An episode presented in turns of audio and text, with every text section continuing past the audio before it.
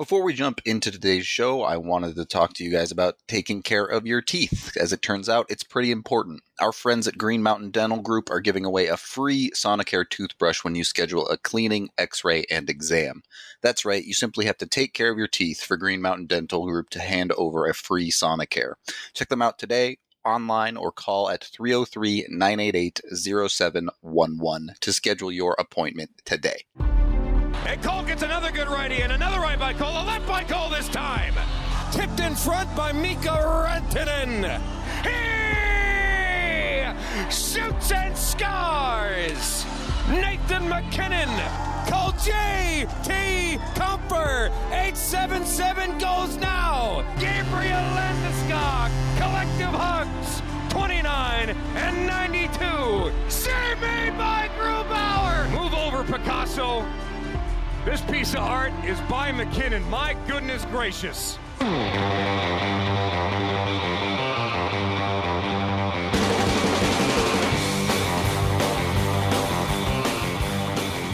Welcome into the BSN Avalanche podcast, a Friday episode. We got a bunch of questions from you guys once again, and we will do our best to answer them as best we can. I'm Nathan Rudolph. He's AJ Haefele. AJ, another week in the books as we continue to inch closer to preseason. Are you getting excited yet? Uh, I am actually. When they released the roster yesterday, everything sort of started to take shape and feel real and uh, kick into overdrive. I think is a is a good way to to describe it. I was I was feeling excited, like all right, hockey's almost here, it's almost here, and then the roster yesterday, and we started talking about it, and then we're talking about like how are they gonna parse minutes and you know a Byram Timmins pairing, and I was like, okay, I'm I am now ready. Still let a us lot let of, us do this. Yeah, right. Still a lot of speculation going on, but having at least a roster gives Yeah. you something solid to look at, right?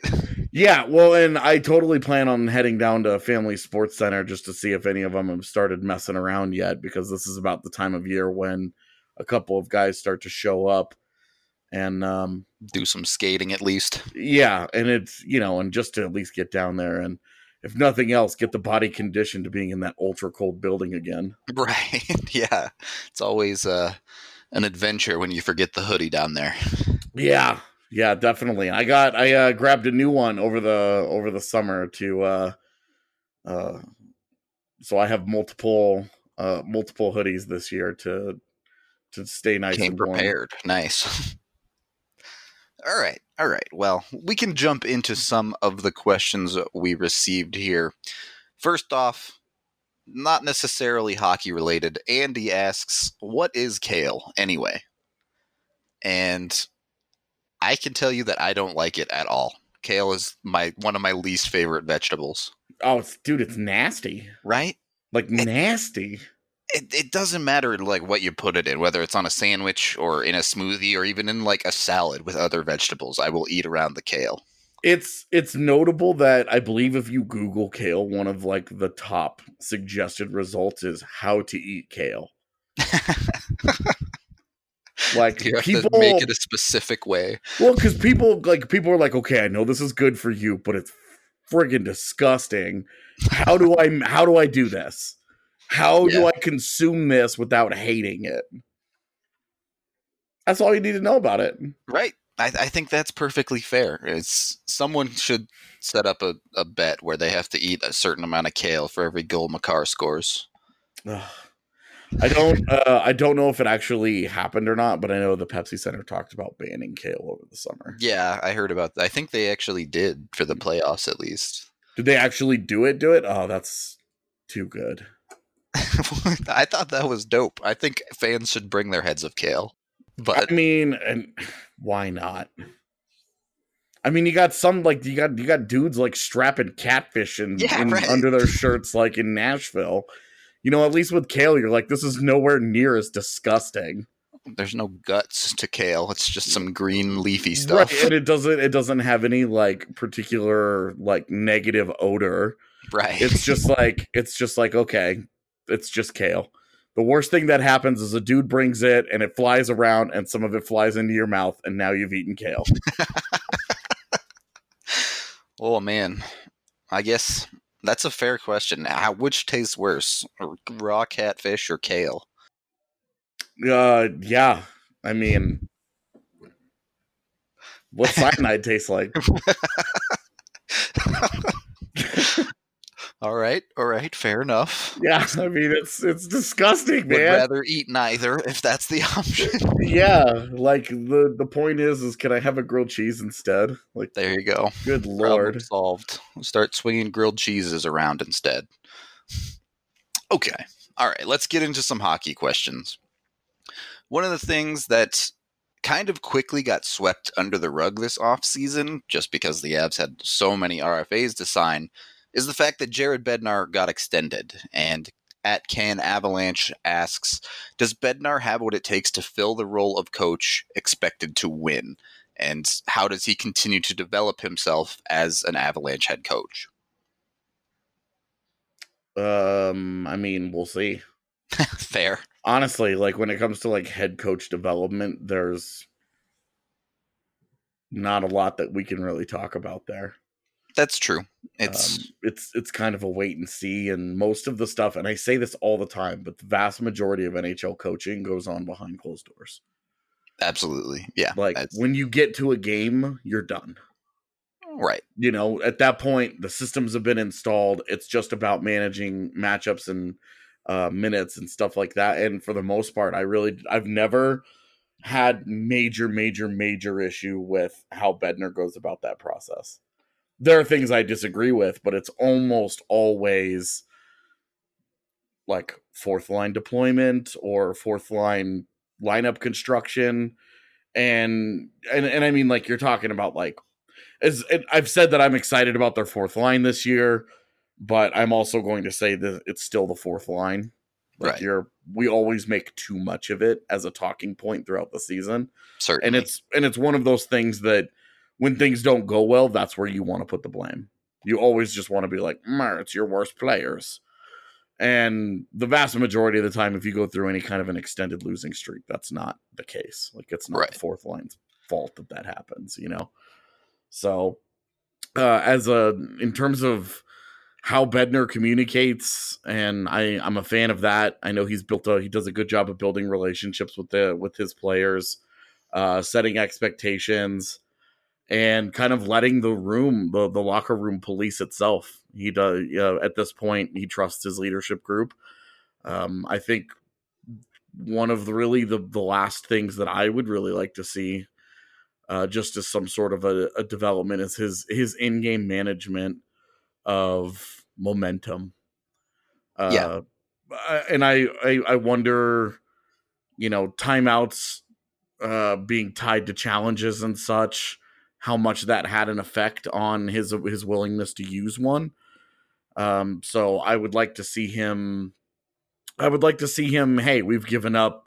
You know, like the Toronto game last year was a great example they give up two power play goals in like 40 seconds or something. Uh, Yep. Call a timeout, man. Settle your guys down. Get them to chill out a little bit. Uh, and he doesn't, and they end up getting another goal, and that game gets lost because of a bad four minute stretch. And he doesn't do anything during it. He just sits there. And I would say recognize that your team has that tendency. Understand that your team has a tendency to uh to to ride that emotional roller coaster and let it cost them. You when look at game south, it goes south quick. exactly. You look at game 7 against San Jose. Uh the the disallowed goal, all that controversy they they ride that roller coaster, the disappointment of having it taken away, especially in a situation like that where you know that they're looking at they're looking at the replay on the iPads on the bench going, "Are you freaking kidding me?" and you know, three minutes later, they give up kind of a kind of a chintzy goal that changes the whole complexion of that game. You know, ends up being the game winner. And okay, like you know, use a timeout, man. Use a timeout, even if it's. I mean, you have thirty seconds. You you you don't have to say anything inspirational. You could use a timeout and not say a damn word. Just use the timeout and just okay. We're putting a stop to this right now Yeah, we're It's- just we're we're putting we're we're physically putting something in the way of their momentum and saying, okay, if they're going to keep it up, they've got to go through this. You know that that would be the one my one real complaint is the the the hesitancy.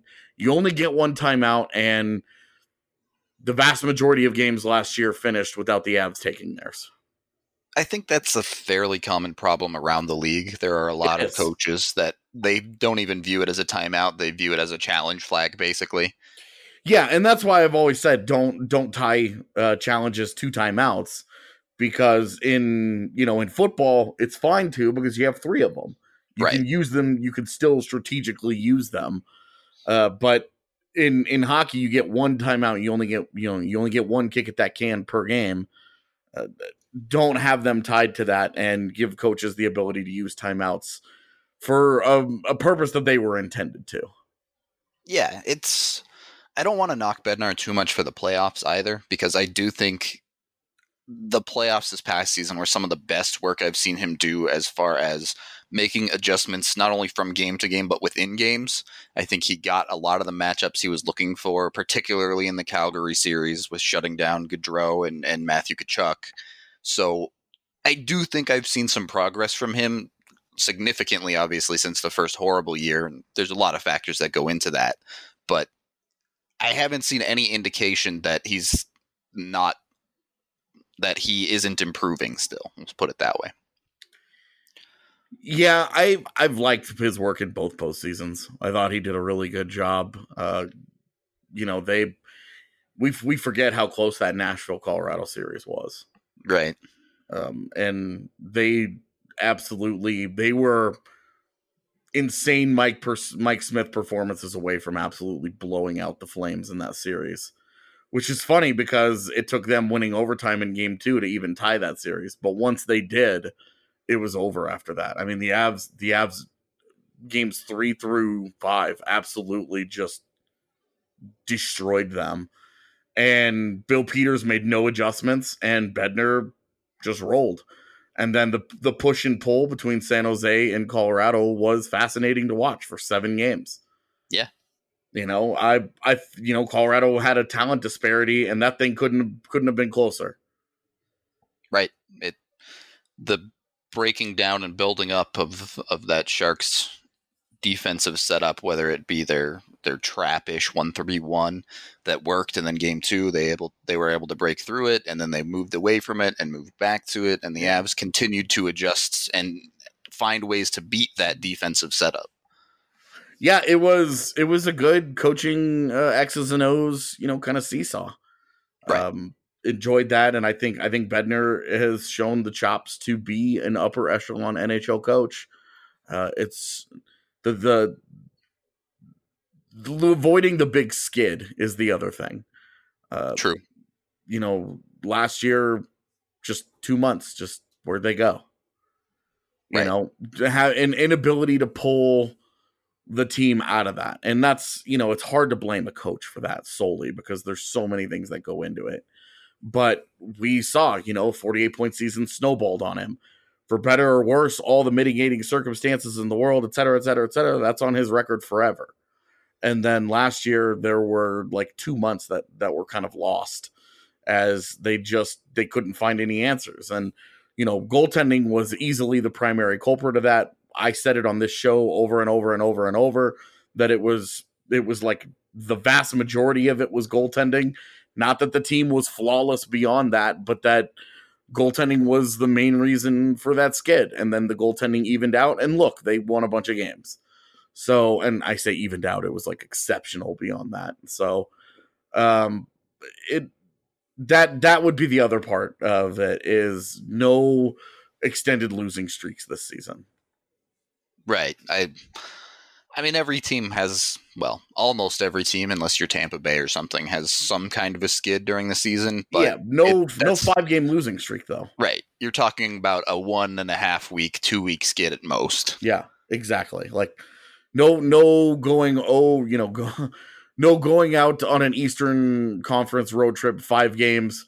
The only game that you win is in Toronto and then you go out and you get blown out by by Ottawa in Ottawa. Right. And and you're and you don't even look good doing it. yeah, it's you can't when you start losing consistently to the teams that you're supposed to beat, that's when you're in real trouble. Abs- absolutely, and I think the the ex- that's that would be the other thing. No extended losing streaks, and you know you're gonna lose in the NHL. Like the worst teams in the NHL win twenty to thirty games a year. Like that's just reality. Like this is this is not basketball. You know where the worst teams in the league are just there for everybody else to run over, and they win ten games or something. You know it's it's hockey, man. It's it's gonna happen. You've got to deal with that reality that teams are going to be competitive on any given night. You can lose a game to to a bad team, but you can't make a habit of it. And that was an issue that they had uh, a little bit last year. I think it was overblown. I went and actually ran the numbers, and the Avs had something like a 700 winning percentage against the bottom. Uh, against the bottom like eight teams in the end, and that finished in the bottom eight of the standings but it was that they lost like two or three to the same teams or in a row and they Uh, were critical times of the season right type thing. and like that's it was it was just it, they they were magnified in the situation so Yeah.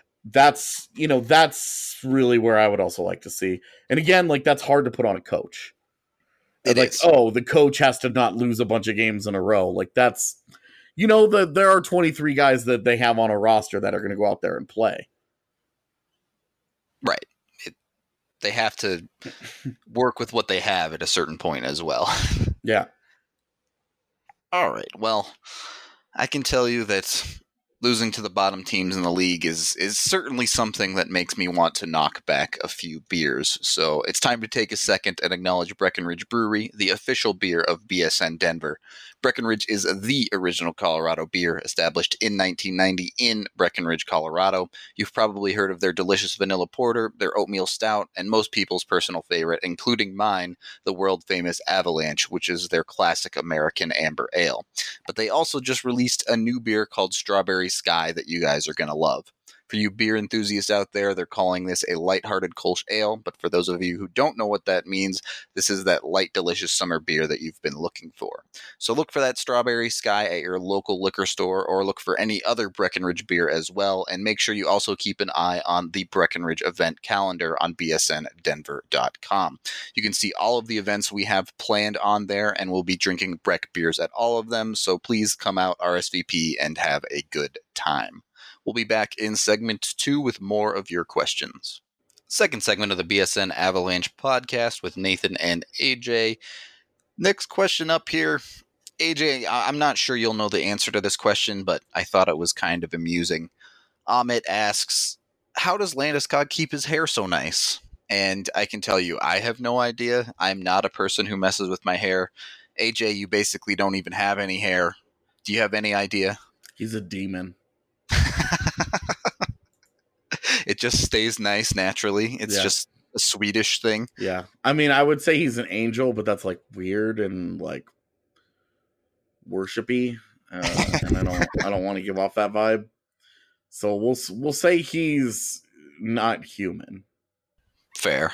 He is he's he is a the creature type whose hair remains perfect in all situations. It's one of their defining characteristics.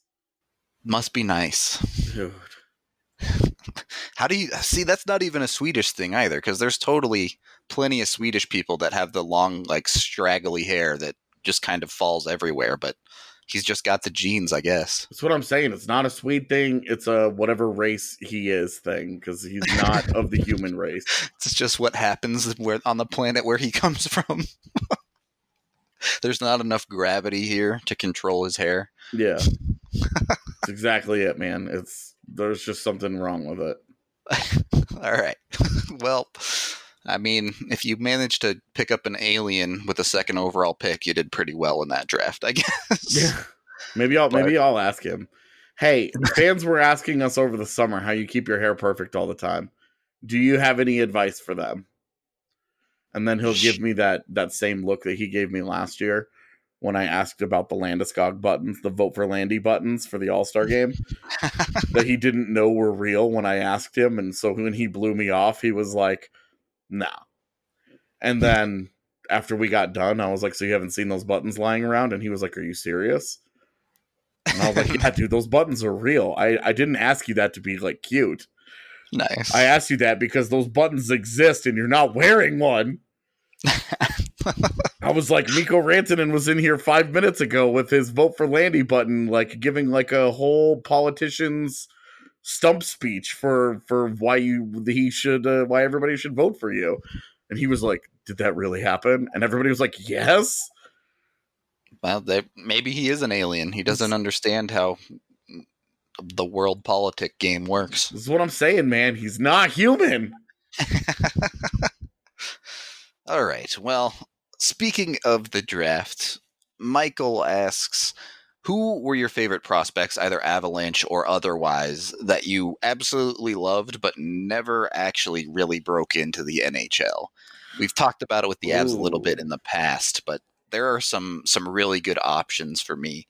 A couple for me, one Avalanche player. I always loved watching Colin Smith in the AHL the reality is he's probably not an NHL player, but he was a fun scoring player in the AHL for me. And then away from the Avs in Calgary back in, was it 2013 or 2014? 2013. Uh, Emile Poirier was someone I really enjoyed watching as well. He actually played with the same team that Malash played for in the QMJHL for a little while, and he was another fun forward that played eight whole games in the NHL, and now he's stuck in the AHL forever. Uh, you know, one of my, I mean, I guess my Avs one would be Stefan Elliott. Yeah, that's good answer. I, I mean, I, I loved his game. I, and that wrist shot was so lethal, and he could consistently get it through traffic. Yep. And I, I was like, oh my god, this this kid is going to be unbelievable. And Oops. yeah. Not quite. Um other ones boy. It's tough to remember the guys that didn't make it, huh? Yeah, there's some um I'm literally like flipping through drafts right now trying to figure out like you know, Bigras was a guy that I also really liked. Yeah, I liked him as well. Um his his issues just never made sense to me. They were kind of weird problems, yeah. in, in the NHL because the problems that he had in the NHL just weren't really problems. Yeah. Elsewhere, it was, it was just weird, man. Um, boy, other other guys that I really really liked that just didn't make it. Um, I mean, I guess I, I, he was an Abs guy, but only very briefly. But I was a really big Brandon Gormley fan as well. Oh man, so was I. I totally forgot about him. I oh, even, here's a good him on one. the uh, Ville Pokka. Ooh, Ville Pokka, second round pick uh, of the Islanders, and was involved uh, in the Nick Leddy deal. Was like the big piece in the Nick Leddy deal, and supposed to be the young future, yeah. yeah, just never. I mean, never played a game for the Blackhawks, and is out of North America entirely. I loved him. I thought he was going to be really, really just like rock solid, like not an all star or anything, but but solid. And yeah, he didn't.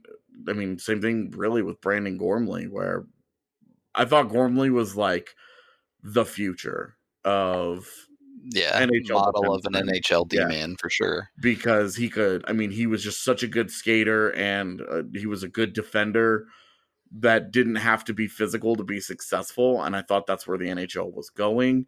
And I was right about that and wrong about the player. Although I I really didn't think Gormley was awful when he was with the I- Avs. I agree. I thought he was a fine, like number six defenseman or Yeah, something. I thought it but- was it was fine. Like he had puck skills, and that was where Duncan Siemens fell apart. Exactly. He was a little bit panicky, but with the puck at least. Yeah. Um I mean, his underlying metrics really were actually fairly solid in his his time here. They yeah, he honestly, man, he was he was all right. but I mean, like you're talking. I mean, we're we're you know another one, Mikhail Grigorenko, and I'm not meaning to just do a bunch of abs. The, these some of these guys just ended up as abs, but Grigorenko was a guy that I really really liked. I mean, we have had a type of, of reclamation projects for a long time in Colorado. So Well, and that's that's kind of the point, right? Yeah. Like like when we and I I'm not meaning to go here again, um, but like when we talk about the Nichushkin thing, that's kind of the point is that Colorado has taken reclamation project after reclamation project after reclamation reclamation project, and arguably the greatest successes that they've ever had were Patrick Nemeth and Matt Nieto. two waiver claims. Yeah, and and like guys who are like bo- a bottom pairing defenseman and a fourth line player, right. and Not significant impact, Well, really. and like that's been the upside. The two guys who have worked out for them gave them that, and Yep. they ended up being multi-year players for them, and that's you know, and it that's as good as it's gotten with these reclamation types. You know, they they had the Gormley, they had Marko Dano, they had Grigorenko. Uh, I mean, even they they even you remember. I hate to do this to Dario, who's who might listen to this episode, but you remember when they signed Chuck Kobasew in free agency, and the the the feeling was, well, hey, he scored twenty goals that one time, maybe he can do it again. And it was just, it's always that, you know, those reclamation guys. It's always that hope of, well, what if they either get to that one level that they got to that one time uh when the rest of their career is the outlier or you know the they have draft pedigree that you hang on to you know it's it's just it's it's the hole that the avs continue to fall into. And the only reason that i was as as upset about the Nichushkin thing as i was as as i still am i guess is was because this year they didn't need to do that.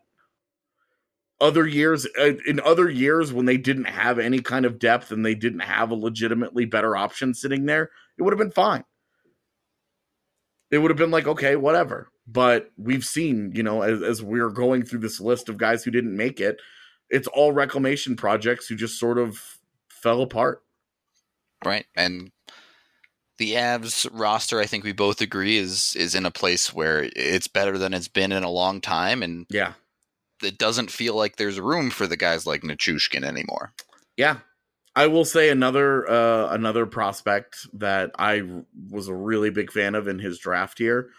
Um it's still it's still a little early, but it's starting to get to that point where it looks like this guy may not make it. Uh but Jansen Harkins back in 2015, a second Yeah. round pick for the Jets. Uh I loved him in the WHL just as a really smart, really safe prospect, like a lower upside guy, but uh, you know, had all the intangibles, all the leadership, the two way, hard worker, uh, skill level didn't wow you, but found a way, you know, and he's coming off his best season with the Moose this last year, but it still doesn't, you know, I, Mean a whole lot, yeah. I mean, your third pro year and you have a 30 point season in the AHL, like you're, you're really, it's going to be tough at, for him at this point to, to make that big jump there. It's funny Yeah. how the age those guys like, oh, it's only his second year in the AHL, and then by the end of the third year, you're kind of like, well, it's done. There's that sweet Yeah. spot somewhere in between where, hey, you still have time, and then you run out of it. Yep. It, the clock's always ticking, and you only have time until you don't, I guess. Yeah, One more question here for this segment, kind of somewhat related as we were talking about defense and like Brandon Gormley. The Avs did acquire Calle Rosen Mm. over the offseason. We've talked about the the rotating core of defensemen, but I wanted to focus on him a little bit. Luke, our guy from Winnipeg, asks, "What kind of defenseman did we get in Rosen, and how does he fit on the Avalanche roster? Are there some expectations you have for him in the coming year?" yeah, I've got big expectations. He's either going to be a top flight AHL defenseman like he was last year, or he's going to be something for the Avs. This Yep. this was a guy uh, who played all situations for the Marlies last year. Uh, played huge minutes for them, lefty that can play the right side, uh, power play, PK, everything. Did did everything for the Marlies. Um, this is the only reason that I I kind of pencil him in for the Eagles to start the year is just waiver eligibility. Sure. If they're truly looking for best player, I would not be surprised to see Calle Rosen perform better than Kevin Connauton in in preseason. Um, I think Rosen fits Colorado's identity perfectly. He's a really good skater uh, with good puck moving ability, but I think uh, gets a little too focused on the first pass and not uh, is not as aggressive skating the puck out as he could be given his ability. Yeah. Uh, and that makes him a little turnover prone. And he's a he's got good size, but not great. And he's not a really physical guy. Yeah. I mean, I don't mind his strength actually. If you get him in a corner battle, I think Yeah. he he does just fine. But He can he's handle not it. someone that's gonna really go out and hit people. And it's not and it's not gonna be he's not gonna play like a physical game. You know, Right. he's it- it's fine. Like he can he can handle that part of the game, but it's not something he seeks to engage as a For sure. regular part of what he does. Uh, I, I honestly I would prefer to have this guy around as as to get an extended look on the third pairing. I agree. Um, he was part of that trade. He's on a two-year deal that's unbelievably good for for Colorado. Uh, and hey, if he shows well, then maybe that's the guy you lose to Seattle. Yeah, I I think the key factor that it's going to come down to for Rosen is the penalty kill. That's where the Avs are going to kind of need a fourth body until Cole is back. Yeah, and he is someone that has penalty killed significantly in the AHL. Yep. Can he transfer that? We'll have to see. But someone like Kevin Connauton has pretty ugly numbers in, in the time he did do on the PK in Arizona. It's the other competition, unless you want to go full YOLO and, and throw Byram on the PK or something, it's it's a little bit dicey. yeah. His it's a great point that where a job could be won in that defensive battle. Uh, you know, we talked about the forward battle the other day, and we'll I'm, we'll we'll talk defense next week. Yeah. Uh, but where a job is going to be won is going to be in part because of a guy's ability to to contribute on the penalty kill in the absence of Ian Cole. Right. I, I think that's the main sticking point. Yep, and with with Rosen's experience with the Marlies, it he's in the conversation, and I I you know I'm not going to get too high on him. I'm still expect this is a third pairing defenseman. I'm not I'm not trying to talk myself Right. into more than that. Yeah. but I mean, hey, this is a guy that put up prolific scoring numbers last year. You know, 46 points in 54 games in the AHL as a D is no joke, and he's only 25 years old. So you know he's right in the heart of his prime right now. You don't expect him to get significantly better, but he does. He may not have to. He may al- he may already be better than several of Colorado's options, uh, and I guess at very worst, he's a huge upgrade for the Eagles' blue line. I significantly, significantly better than what they were leaning on in seasons past. That whether you want to talk about Warsofsky or or even a Mark Alt as your number one type Mhm. of defenseman down there, Rosen is going to improve that. I think that defense is going to be so much better this year. Yeah, I agree. I mean, if between Timmins and even if Timmins is a short timer, but between Timmins and Meloche and Rosen uh, and and McDonald, I think that Yep. They have the they have the opportunity to have a really really good defense. It it should be fun to watch. I do want to take a second here just to say thank you to all of our listeners who have submitted questions over the past month or so. I think this is our third question show, so we do appreciate all of you guys being being part of this and and going along with us here. Uh, but you know what's so great about our BSN family beyond that? That we now have multiple subscribers that have partnered with us to help promote their business. Chad with Houselift has an incredible service for you. If you or your friends are thinking about selling your house, but it's not in tip top condition, go to houselift.com. They will show you how to maximize your profit. If your house is in need of an upgrade, Houselift can assist in eliminating all the stress of the remodeling process while matching the current trends that buyers most desire. And get this there are zero upfront costs from you, the homeowner. That's right, you you won't pay for any of the upfront costs for the remodel until your house closes. Houselift will handle everything from the contractors to the design while managing these costs. Here's what you need to do head to their website or Facebook page. You can find both at houseliftcolorado.com and to check out the incredible remodels Houselift has done for homeowners here in the metro area. In past jobs, Houselift has put anywhere from fifteen to sixty thousand dollars more into their clients' pockets. Call 303 885 7888 today and find out what Houselift can do for you. Oh, yeah, if you hire one of Houselift's preferred realtors, they will sell your home without charging a listing commission. We'll be back in segment three with a couple of more questions. Third and final segment of the BSN Avalanche podcast presented by The Green Solution. Visit any one of their 17 Colorado locations or browse their entire inventory online at mygreensolution.com. Reserve products online and pick up at your local TGS Express checkout. You'll be in and out in minutes. Use code BSN20 for 20% off your entire purchase. I'm Nathan. He's AJ. We got more questions coming for you. I wanted to open up with one that's I'm not sure exactly where the line is on. Taylor asks, how much roster tinkering is too much? And do you think the Avs are starting to flirt with that line with this Nichushkin move? Uh, I know it's a hard line to draw. I don't. I don't know, man. Um, Yeah. I, I don't know. All right. It's. I don't. I don't think about that very much. That's fair. And- honestly i think it's one of those things everybody everybody thinks that every head coach has like the the big blender right and like the "Oh, Right. these guys do this all the time but it's actually crazy to think how little Bednar does it versus what patrick Roy would do Mhm. and like Roy would have a whole lineup set and then dismantle it a period in and like switch everything up, right? Yeah. And then like Bednar will occasionally, if something really goes wrong or if something seriously isn't working, if a guy just isn't doesn't have anything going. Uh but um honestly, I'm this isn't really I don't worry about it that much. Like no.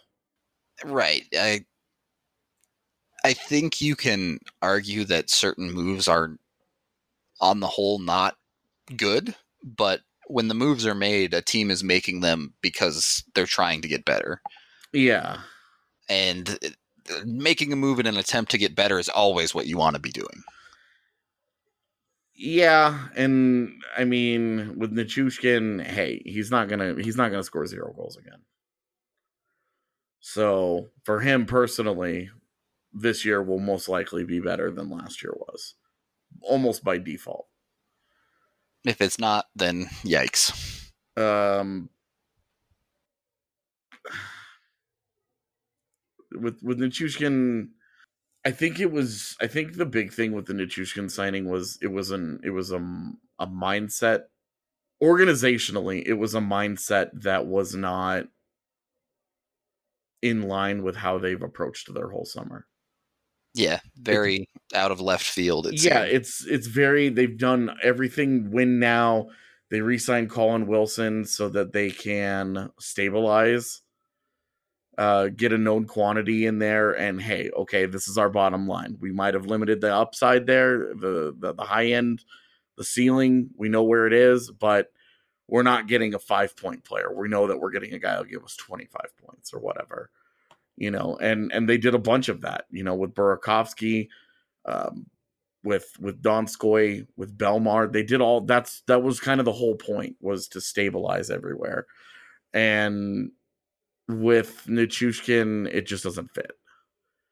It doesn't fit their mentality. It fits it fits their mentality as a rebuilding team, not as a contending team. That's what I'm Right. trying to say. It, it seemed like they were stuck in in last year's scenario a little. and bit. then and then like when it comes to like finding a spot for him on the lines and jumbling them and moving them around man i don't know i that's that's it'll be fascinating when training camp opens up where Nichushkin is, where he starts, because I think that'll give us insight into their expectations of him. Yeah. And then obviously like where he finishes, where he ends up being, that will also be interesting to see. But I am curious where he starts. Yeah, it, where he starts will kind of set the tone. Obviously, it's going to come down to how he plays. But if you're starting him not even in the lineup, he's got a longer way to go as compared to if you're starting him on the third line or something. Yeah, I mean, if they if they open up camp and it's Landeskog, MacKinnon, Nichushkin, boy, yeah, anything's possible, I guess. yeah. All right. Moving on to the next question here. Zach asks Who in this division or conference is the surprise threat, and who is an expected threat that ends up not living up to expectations? And he accepts hot takes. In the conference, Yeah. I think my dark horses in the West are Anaheim and Chicago. To make the playoffs? Yeah, and I'll explain. Um, Anaheim, I just don't know what to make of them. They had so many injury issues last year that trying to figure out who they are this year is impossible. Yep. They and they they are switching over to so many young players uh, that they're that they're switching over like they're transitioning to would be a more eloquent way to put that uh, they're transitioning into a lot more youth and young players that I really like. So I'm, I guess I'm a little tilted towards them, uh, a little biased towards the young guys that they have. Uh, I still really, really like half of their defense between Fowler, Lindholm, Manson, and then they added Brendan Guhle in the uh, uh, in the Montour trade. I think that that's that's an intriguing start to a top four there. Certainly the top three. Uh, and then you know they've got they've got some interesting they've got some interesting young guys like they always do on defense. Uh, a guy like Josh Mahura, I think will be interesting, and um, you know with John Gibson in net, one of the best goalies out there, you're always competitive. Right. You don't have to get superstar level play in front of him to, to sneak in. for sure. And then when you have young forward players, you know, Mac Jones, Max Jones, Sam Steel, and Max Comtois, uh, those those three guys, if they make the jump into the NHL roster somewhere, um, uh, Ondrej Kase is back this year. Uh, you know, they've still got Nick Ritchie, Troy Terry, Daniel Sprong to go along with some of the mainstays in Getzlaf and Henrique and Silfverberg and Rakell. So that I think it's an intriguing roster. I think it'll be a much more competitive roster this year than it was last year when it just sort of felt like everything went wrong. Yeah. Uh I would say on the downside there, I don't see a whole lot of high-end talent on the roster. And I have absolutely no idea what the second go round of a Dallas Eakins coaching tenure looks like. Fair. So I definitely want to put out there that I am acknowledging that that is also a thing. Uh, and Chicago, you know, I may not have necessarily agreed with Chicago's approach to loading up on like okay-ish mid 20s defensemen who are signed for several years, but the combination of Seabrook, Keith, DeHaan, Maatta, Murphy, and Gustafsson that's a significantly more stable defense than at any point that they've had in the last two years. Whether or not they can, Colliton can actually coach a, a, a cogent NHL defense, we'll see. He, he didn't do it last year. He hadn't proven it yet, but we'll you know we'll see. He's got more talent to work with, and they've got two goaltenders who could provide them with really high end starting potential. It certainly middle of the road starting potential since I don't think Lehner will repeat the the year he had last year. Now that he's away from Trotz and uh, and Mitch Korn, but that forward core I think will still be explosive, and you could also toss in Kirby Dach because I think he probably makes that team, uh, and I think Adam Boqvist will push for that team as well uh, once they realize that Connor Murphy is a bum. So it's you know it's it's an intriguing team. I actually really like what Chicago did this summer as a whole.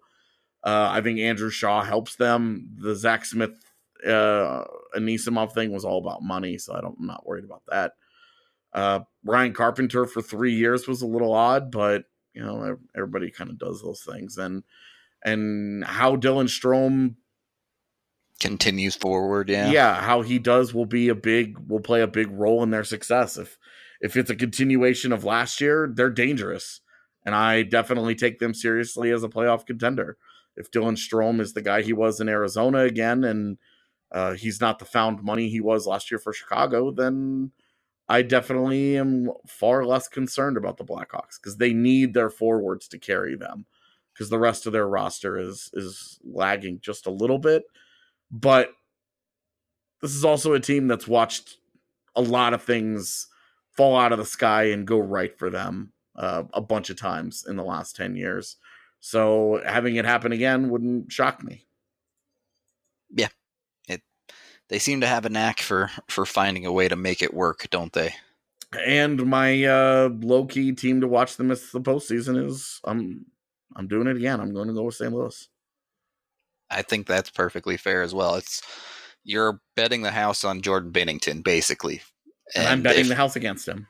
And right, and right. If Binnington doesn't hold it down for them in net, they weren't a playoff team last year. Why would they be this year? Yeah. I mean, unless Jake Allen all of a sudden randomly turns right. into Jordan Binnington.